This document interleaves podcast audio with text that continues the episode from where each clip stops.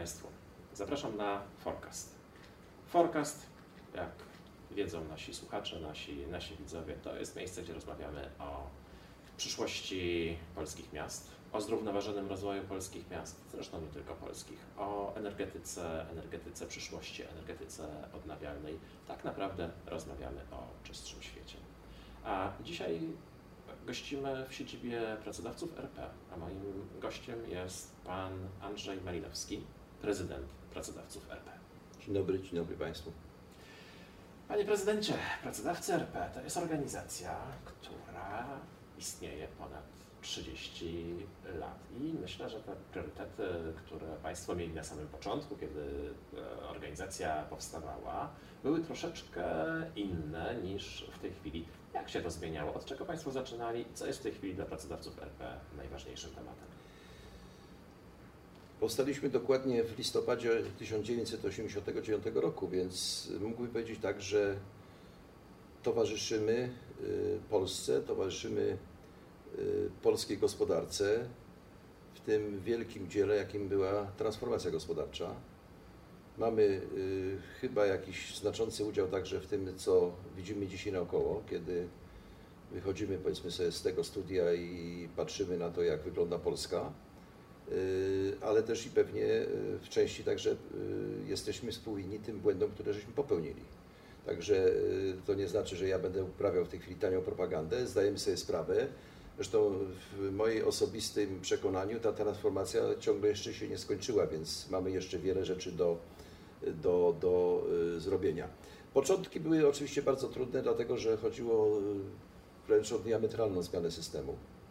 Y, Przecież pamiętamy y, to, co się działo na ulicach, te powiedzmy y, łóżka, potem różnego rodzaju szczęki, te pobliski, jesteśmy blisko, tak, i jest, jesteśmy w pobliżu stadionu narodowego, w tym miejscu przecież był wielki, chyba największy jarmark, prawda, europejski, który tam się toczył i tak dalej, i tak dalej, a dzisiaj mamy kompletnie inny kraj, kompletnie inną gospodarkę. Dzisiaj jesteśmy częścią nie tylko y, tego rejonu, w którym jest zlokalizowana Polska, ale właściwie całej globalnej gospodarki i to bardzo poważnym graczem, poważnym uczestnikiem. Y, Mógłbym powiedzieć tak, że niektórzy czasami nas się wręcz obawiają. Na przykład stare kraje europejskie, taki prosty przykład dam, które y, walczą metodami, y, można powiedzieć, poza formalnymi, politycznymi, na przykład z dynamicznie rozwijającym się transportem międzynarodowym.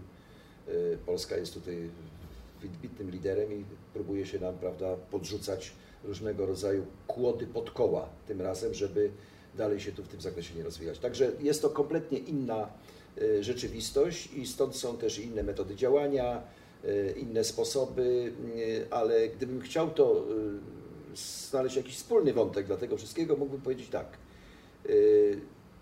My prowadzimy działalność, która ma na celu tylko jedną ważną rzecz, żeby można było spokojnie, dobrze i efektywnie gospodarować. I co się udało przez te lata zrobić? Bo jak się słyszy pracodawców, nie tylko pracodawców w sensie organizacji, ale w ogóle pracodawców i przedsiębiorców w Polsce, to ja głównie słyszę, słyszę narzekania. No proszę Pana, no dlatego, że y, pracodawcy wymagają tego samego, czego wymagają od siebie, także i od innych, bo y, my sobie zdajemy sprawę z tego, że y, pewnie Pan generalnie operuje jednak wśród związków zawodowych, które stoją na straży y, twardo, co się uda nam wydrzeć, to jest powiedzmy sobie nasze. Ja to kolegom związkowcom tłumaczę, że może by jednak częściej kontaktowali się ze swoimi kolegami z związków na przykład skandynawskich, którzy mają kompletnie inną politykę mm, polegającą na tym, że tam się współpracuje z pracodawcą, y, podejmuje się wspólnie rozwiązywanie wielu skomplikowanych y, problemów. No i y, to jest chyba droga lepsza, chociażby z powodu tylko jednej statystyki. U nas uzwiązkowienie w Polsce to jest gdzieś rzędu kilkunastu procent, a tam jest między 70 a 90% prawda, uzwiązkowienia w Polsce. Więc y, jeśli tam się chętnie należy do związków zawodowych, to znaczy, że te związki są lepiej postrzegane, ich działalność i efektywność i tak dalej. Natomiast y, no my wymagamy, my oczywiście wymagamy, dlatego że zdając sobie sprawę z tego, że y, kapitał społeczny to jest kapitał niezwykle ważny, że nie uda się nam wielu rzeczy zrealizować, ale trzeba też pamiętać, że w większości już dzisiaj to, y, to są nasze pieniądze, które inwestujemy, którymi odpowiadamy głową, rodzinami, całymi swoimi majątkami itd., itd. W związku z tym mamy prawo wymagać. A y, druga strona, oczywiście w sposób y, przyjęty i określony na przykład regułami kodeksu pracy, powinna z nami w tym zakresie współpracować. To skoro główną osią działania pracodawców jako organizacji jest obrona pracodawców, obrona przedsiębiorców, dialog, e, czy czasem być może jakiś spór e, ze stroną związkową, w takim razie jak się to ma do koalicji Włącz Czystą Energię dla Polski, której to liderem są pracodawcy? Skąd w ogóle zainteresowanie czystą energią? Jest wiele powodów. Znaczy, my jesteśmy świadomi tego, że y, jeśli będziemy dalej się rozwijali w sposób inny, aniżeli y, wykorzystując tak zwaną czystą energię, to w pewnym momencie dojdziemy do ściany. To już dzisiaj nam to zaczyna, powiedzmy, odbijać się bardzo mocno i wpływać na różnego rodzaju y, obszary funkcjonowania przedsiębiorstw, chociażby y, brak czystej energii powoduje na przykład zwiększoną absencję chorobową. Stąd też problemy z siłą, siłą roboczą i tak dalej. Y, Przynajmniej teoretycznie, ponieważ jakbyśmy pewnie dłużej porozmawiali, to znajdziemy także inne powody tych absencji, ale y, tego. y, To jest poza tym nie tylko nasze doświadczenie, to jest doświadczenie właściwie całej globalnej gospodarki. Stąd też cała globalna gospodarka dyskutuje na temat neutralności klimatycznej. I zdajemy sobie sprawę, że to jest kierunek, który, który, którym należy podążać i nie ma już w tej chwili odwrotu. Nie ma tego odwrotu. My mamy określone doświadczenia y, jako sama organizacja y, w tym zakresie, szczególnie od momentu tego katowickiego kopu. Y, Otóż pewnie nie wszyscy to zauważyli, ale w tym kopie pracodawcy RP odegrali dosyć istotną rolę, dlatego że przyjęli na siebie, na siebie przewodnictwo tak Marrakesh y, Initiative, y, niestety nazwa angielska, to jest Ma- Marrakesh Initiative Business for Better Climate. To jest, proszę Pana, inicjatywa, która y, została podjęta przez ponad 50 y, najważniejszych organizacji biznesowych y, na świecie, właśnie w Marrakeszu, na kopie w Marrakeszu, której celem jest wspomożenie rządów państw, wszelkich, wszystkich państw funkcjonujących tutaj na świecie w kwestii realizacji kopu paryskiego.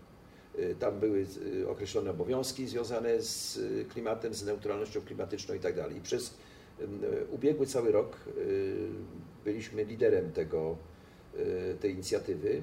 Wiele żeśmy się nauczyli, między innymi przyniosłem tutaj na tą dzisiejszą rozmowę bardzo ciekawe rozwiązanie, które y, nosi nazwę Karta Odpowiedzialności Ekologicznej Przedsiębiorców i Pracodawców w Polsce. Y, Zaznaczam z góry, że to jest y, przygotowana karta na specjalnym ekologicznym papierze, żeby nie było żadnych wątpliwości.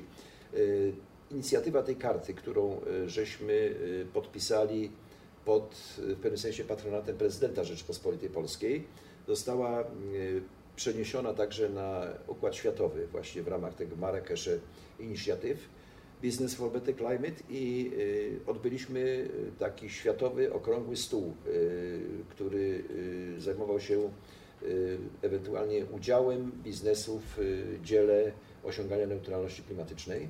Co konkretnego z niego wynikło? I z tego wynikło to, że cały szereg krajów bardzo szybko, bo już miesiąc po tym stole, on się odbywał w listopadzie w Brukseli, przygotowało różnego rodzaju własne inicjatywy związane z neutralnością klimatyczną, które miałem okazję poznać na kolejnym kopie, który odbywał się w Madrycie w grudniu. Także miesiąc był potrzebny po to, potrzebna była pewna inicjacja całego procesu i okazało się, że mamy już efekty. To jest na świecie, a w Polsce to jest stale zwiększająca się y, ilość sygnatariuszy tej karty, która, która y, y, no, w jakiś sposób stała się dokumentem obowiązującym dla wielu, wielu przedsiębiorstw. Oczywiście z, w dostosowaniu do pewnego profilu działalności, bo nie, to nie wszyscy y, muszą to powiedzmy realizować. No i stąd y, mamy kolejną inicjatywę związaną z czystą energią. No właśnie, tak trochę prowokacyjnie może zapytam. No, prowokacyjnie. Pyta pan bo- cały czas prowokacyjnie. No, ależ skąd? Staram się, staram się bardzo konstruktywnie. E, bo Fortum no, jest pomysłodawcą tejże koalicji, ale tak się zastanawiam. Mamy kartę, mamy różne instytucje i różne organizacje, które niejako z urzędu zajmują się czystą energią, zajmują się ekologią. To po co nam jeszcze kolejna inicjatywa, kolejna koalicja? Nie lepiej to wszystko połączyć? A my mamy, proszę pana, y, cały szereg negatywnych konotacji, jeśli chodzi o te wszystkie instytucje, które czym się zajmują z urzędu. E, To wie pan najczęściej idzie się na tak zwanej y, średniej, przeciętnej, y, nie wychyla się, brakuje tej różnego rodzaju kreatywności i tak dalej. Myśmy wpadli na pomysł, żeby może stworzyć jednak pewne, pewnego rodzaju for, platformę, w której będziemy się wymieniali systematycznie różnymi doświadczeniami, efektami. Pokażemy, jak to zostało zrobione tu i ówdzie, y, w jaki sposób można to wykorzystać także dla innych. Powiem panu, tak złośliwie jest to pewnego rodzaju linia melodyczna, którą stosują pracodawcy RP. Mianowicie y, my mamy taką dosyć prestiżową już w tej chwili nagrodę, która się nazywa Wektor. A Wektor to jest wskazujący kierunek. Czyli chcemy, żeby ta platforma po prostu innym dała możliwości y, znalezienia swojego własnego miejsca, jeśli chodzi o czystą energię. Ona jest dzisiaj potrzebna we wszystkich obszarach. Y, Nie wymieniajmy, bo to będzie zbyt długi katalog, ale ona de facto właściwie dzisiaj życie bez czystej energii, można powiedzieć, i teoretycznie, i praktycznie jest po prostu niemożliwe. Ta koalicja, o której mówimy, powstała no, raptem nieco ponad miesiąc temu, bo 18 czerwca. A czy jest to młoda inicjatywa? I jak działa? Jak, co się udało zrobić przez ten miesiąc? Udało się kogoś w ogóle pozyskać? Proszę pana, tak jest. Chyba, że spodziewałem się tego pytania. Pan popatrzy, to jest, zaczynaliśmy chyba od dwa- 12 osób, proszę bardzo, to jest lista. Y, Pan pozwoli, że nie będę wymieniał, bo ktoś jeszcze to potraktuje jako kryptoreklamę, natomiast y, ta lista ma już y, wiele jeszcze wolnego miejsca i ma kolejne strony, więc zachęcam za Państwa pośrednictwem również do wspomagania nas w tej platformie, w tym całym tutaj dziele. I proszę popatrzeć, że to powstało parę tygodni temu i mimo pandemii, mimo różnego rodzaju ograniczeń, jednak y, zyskuje to coraz y, więcej zwolenników i myślę, że po okresie urlopowym zabierzemy się ostro do roboty. Ja muszę się przyznać, że zakładaliśmy, że gdzieś być może w grudniu będziemy mieli pierwszą dziesiątkę e, koalicjantów. W tej chwili ta pierwsza dziesiątka pojawiła się chyba w pierwszym tygodniu istnienia koalicji. tak. A w tej chwili już jest dużo, dużo więcej. Cały czas jesteśmy otwarci, wszystkich z otwartymi rękoma przyjmujemy, czekamy. Y, Nie wiem, kiedy będzie ten program emitowany, ale y, mam nadzieję, że y, on spowoduje, że będziemy mieli kolejnych tutaj zwolenników. Na pewno we czwartek, tylko nie wiem, który czwartek. No właśnie, to proszę o jak najszybszy czwartek, żebyśmy mogli już powiedzmy tą listę uzupełnić. A proszę powiedzieć tak, bo można powiedzieć, że zapisać się do koalicji to jest łatwa sprawa. Mamy piękną deklarację, podpisujemy tę deklarację, em, natomiast za tym powinny iść jakieś konkrety, jakieś działania, które każda firma e, wdraża. Czy w ogóle polskie firmy stać na takie konkretne działania na rzecz gospodarki obiegu zamkniętego, na rzecz czystej energii, czy to jeszcze za wcześnie? Prowokacyjnie zapytam, a czy polskich firm nie stać na tego typu działania? Proszę Pana, jeśli nie teraz, to kiedy? I proszę sobie wyobrazić, że trafiliśmy moim zdaniem w dziesiątkę, bo jeśli Pan y, zauważył, co się wydarzyło ostatnio w Brukseli w ubiegłym tygodniu, kiedy zapadały decyzje trudne, nocne, y, w wyniku nocnych powiedzmy rozmów i wzajemnego przekonywania się, y, y, to dochodzi do tego, że jak sobie to przeliczymy, to gdzieś tam około tych 750 miliardów złotych powinno wpłynąć tutaj na polski rynek. Mówię globalnie, bo tam będzie część w grantach, część powiedzmy w gwarancjach i tak dalej, ale jedno jest pewne. Jedno jest pewne, ja pomijam te wszystkie aspekty polityczne. Jedno jest pewne, że to będzie, te granty będą przeznaczone przede wszystkim na y, neutralność klimatyczną, na cyfryzację, na automatyzację i robotyzację. Te trzy obszary będą y, wyjątkowe. Proszę pamiętać, że to nie są pieniądze stricte budżetowe, bo to są pieniądze, które Unia pożyczyła z dużych instytucji finansowych. Także y, jestem przekonany, że jeżeli już ktoś pożycza, wie Pan, jak to podobnie jak w bankach, Będzie to będzie pilnował, żeby- pilnował, żeby stricte, zgodnie z zasadami to było realizowane. I teraz pojawia się ta nasza platforma, w której będziemy się dzielili różnymi pomysłami i to będzie być może podstawa do tego, żeby aplikować o te między innymi granty, czy też o te gwarancje. Czyli jesteśmy akurat na czasie. No właśnie, to tak, powstała platforma, mamy członków więcej niż się spodziewaliśmy, że będziemy mieli i co dalej? Jakie pracodawcy mają plany w związku też z tą sytuacją, o której Pan e, mówi i, i, i, i tym środowiskiem politycznym i makroekonomicznym? E, w jaki sposób te, te zielone tematy i ta zielona energia nadal będzie w agendzie pracodawców? Co Państwo pla- planują? Po pierwsze będziemy bardzo mocno uważali na tak zwane otoczenie do prowadzenia biznesu, bo to jest to, coś, co nam najbardziej przeszkadza. Niestety y, sytuacja y, pandemii gospodarczej, pandemii zdrowotnej pognębiła powiedzmy tą całą sytuację, pogorszyła. Y, Mamy różnego rodzaju, wie Pan, potworki prawne, które między innymi pojawiały się przy okazji tych różnorodnych tarcz. Y, Jeśli miał Pan okazję to sprawdzić, to y, w tych tarczach na przykład to, co nas y, czyli biznes interesuje, to było jak najmniej, a było bardzo wiele różnych rzeczy, które kompletnie nas nie interesują. Także musieliśmy poświęcić bardzo dużo czasu na to, żeby po pierwsze znaleźć te miejsca, a po drugie, żeby wytłumaczyć, proszę Pana, to, co zostało tam napisane na zwykły polski język biznesowy, bo nawet przedstawiciele biznesu nierzadko, nierzadko wiedzieli o co tam chodzi. Ja podaję taki przykład jednego z województw, gdzie na 460 kilka wniosków o tak zwaną y, wspomożenie pomoc zostały wszystkie odrzucone. Więc to świadczy o tym, że albo, y, albo y, zostało to źle napisane, albo rozpatrywali to niekompetentni urzędnicy, bo y, bardzo Pana przepraszam, ale jeśli 460 przedsiębiorców mniej więcej o to występowało, to ja nie wierzę, że jeśli oni są w dalszym ciągu przedsiębiorcami, to oni nie wiedzieli o co chodzi i tak dalej, i tak dalej, i tak dalej. Więc coś, Dostali jakieś uzasadnienie? no właśnie, wie pan, e, brakuje. Właśnie mamy problem taki, że wielokrotnie i to jest nasz kolejny problem, że nie mamy tak zwanego sprzężenia zwrotnego, to znaczy informacja idzie, ale nie wraca z powrotem i my do końca nie wiemy o co chodzi. Y, I to jest y, chyba podstawowy problem, bo jeżeli będziemy funkcjonowali w mętnym otoczeniu biznesowym, to nic z tego po prostu nie wyjdzie. Więc to, jeśli to otoczenie musi być tak samo czyste, jak ta czysta energia, którą y, staramy się tu propagować i y, wytwarzać, konsumować i tak dalej. y, Do tego. I w tym jest problem y, następujący, czyli te rzeczy muszą się znaleźć y, w y, wszystkich regulacjach prawnych. Y, Te, w tych regulacjach musi to być wyraźnie y, pokazane. Y, Mówiłem o Unii. Unia na przykład, wiadomo, będzie patrzyła na przykład na procesy innowacyjne. Y, Przede wszystkim z punktu widzenia neutralności klimatycznej. Dzisiaj to już y, ta, ta maszyna ruszyła i jeśli my się w tym momencie nie załapiemy, to my jesteśmy już po prostu przegrani, będziemy po prostu z, z tyłu.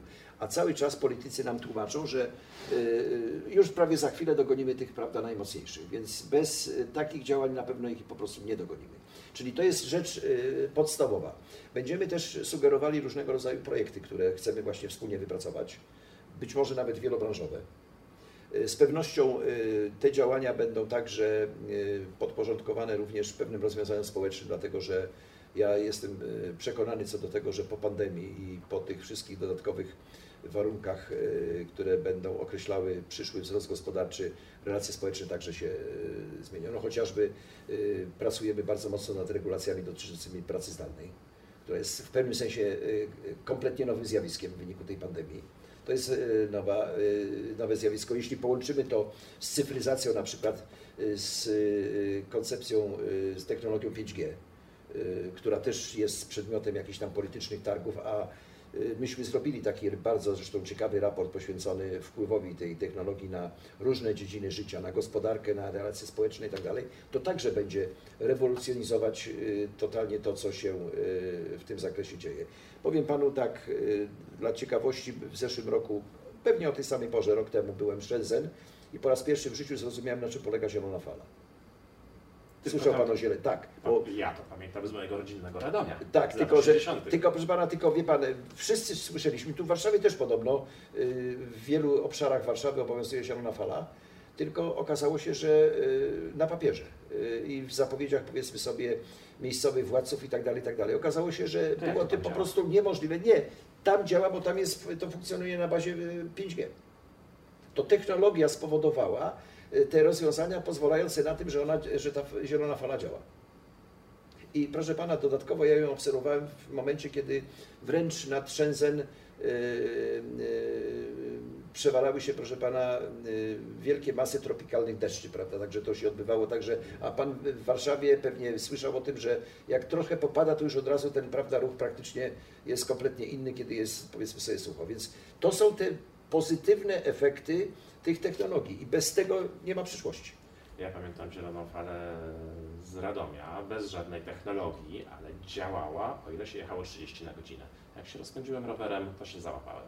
No właśnie. Ale rozumiem, że to są Wie pan- troszeczkę inne Wie możliwości pan, w tej wie, chwili. pan, wie pan, Radom ma swoje, swoje ma, z całym szacunkiem dla Radomia ma swoje, wie pan, plusy, no na przykład z lotniska jest, z Rado, w Radomiu jest bliżej na południe, proszę pana, jak jeden z, z naszych polityków nas informował, więc wie pan, to są te pozytywne, powiedzmy, plusy Radomia. A, zaczęliśmy od historii, zaczęliśmy od tego, czym się pracodawcy zajmują. Powiedzieliśmy troszeczkę o e, sytuacji obecnej i o czystej energii. Wspomniał Pan też o tym, że w tej chwili ta przejrzystość, transparentność jest dla, dla, dla e, polskich przedsiębiorców e, bardzo istotna i innowacje. Czy jest jeszcze coś, co po- spowoduje, że polskie firmy będą się rozwijać, że rzeczywiście w którymś momencie dogonią tych światowych e, gigantów. Y, Powiem bardzo nieskromnie, myśmy nie tylko już y, dogonili w wielu obszarach światowych gigantów, ale nawet żeśmy ich przegonili. No, wspomniałem, panu, wspomniałem Panu o na przykład transporcie międzynarodowym, który jest rzeczywiście swoistym e- ewenementem. Polska na przykład jest dzisiaj światowym zagłębiem, zagłębiem jeśli chodzi o szeroko pojęte AGD y, do tego. Polska jest dzisiaj, proszę Pana, prawie że królem, jeśli chodzi o informatykę i informatyków, prawda?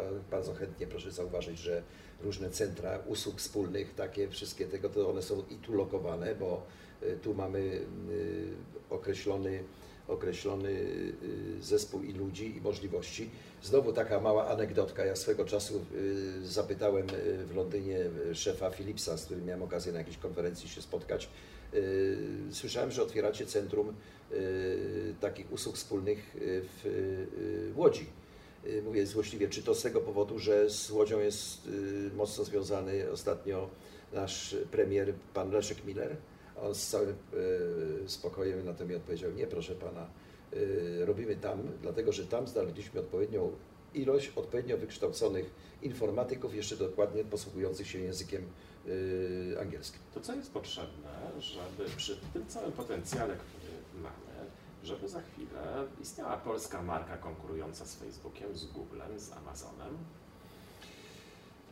Po pierwsze, po pierwsze jest potrzebna wiara. Yy, w- Do tego potrzebne jest bardzo precyzyjne, a nie polityczne określenie warunków, które są niezwykle yy, konieczne yy, i yy, wykorzystanie yy, optymizmu i tych możliwości realizacyjnych polskich przedsiębiorców. Myśmy już pokazali nie po raz pierwszy, że jesteśmy pod tym względem krajem ludzi niezwykle przedsiębiorczych. W związku z tym trzeba znaleźć taki system funkcjonowania, żeby nie hamować tego, tylko żeby y, y, wzbudzać poprzez różnego rodzaju inicjatywy ten swoisty kapitał, tą siłę, która tkwi w polskich przedsiębiorcach. I się to powiedzie. No więc wiara, optymizm i, I nadzieja, i nadzieja, tak. system. I nadzieja I nadzieja. Bardzo dziękuję za Dziękuję bardzo. rozmowę. Moim gościem był Andrzej Malinowski, prezydent pracodawców RP, a Państwo oglądali Forecast. Dziękuję bardzo.